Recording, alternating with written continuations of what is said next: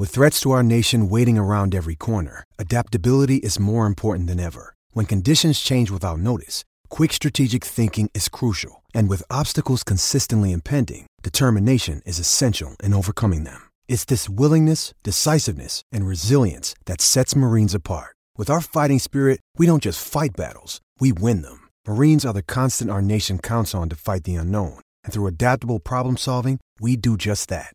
Learn more at marines.com. Here are the panel's best. Poor old Tina.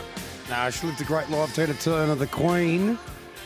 Um, apart from that time with Ike, wasn't he a bastard of an individual? There's a great movie on that. What's love got to do with it? I think it's called.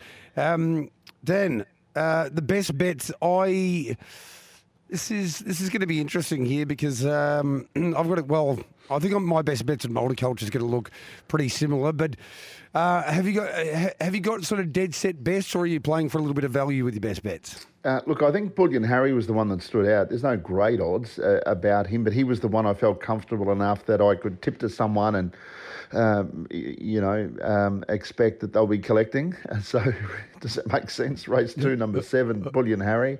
Um, my each way is race seven. So my best each way race seven, number two Irvine. I think the, the odds on offer yeah. are very respectable. And my value runner, my long shot, if you like, is Elderbaron Tanisha, race nine, uh, number 12.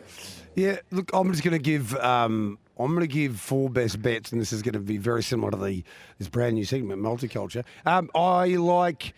Uh, I like number 10, Pesci in race three. Well, you better believe it's the absolute best for mine. Uh, I think that he's a son of a gun will be winning and also just roll your own. So uh, you'll hear those names again in a moment. Here's multiculture.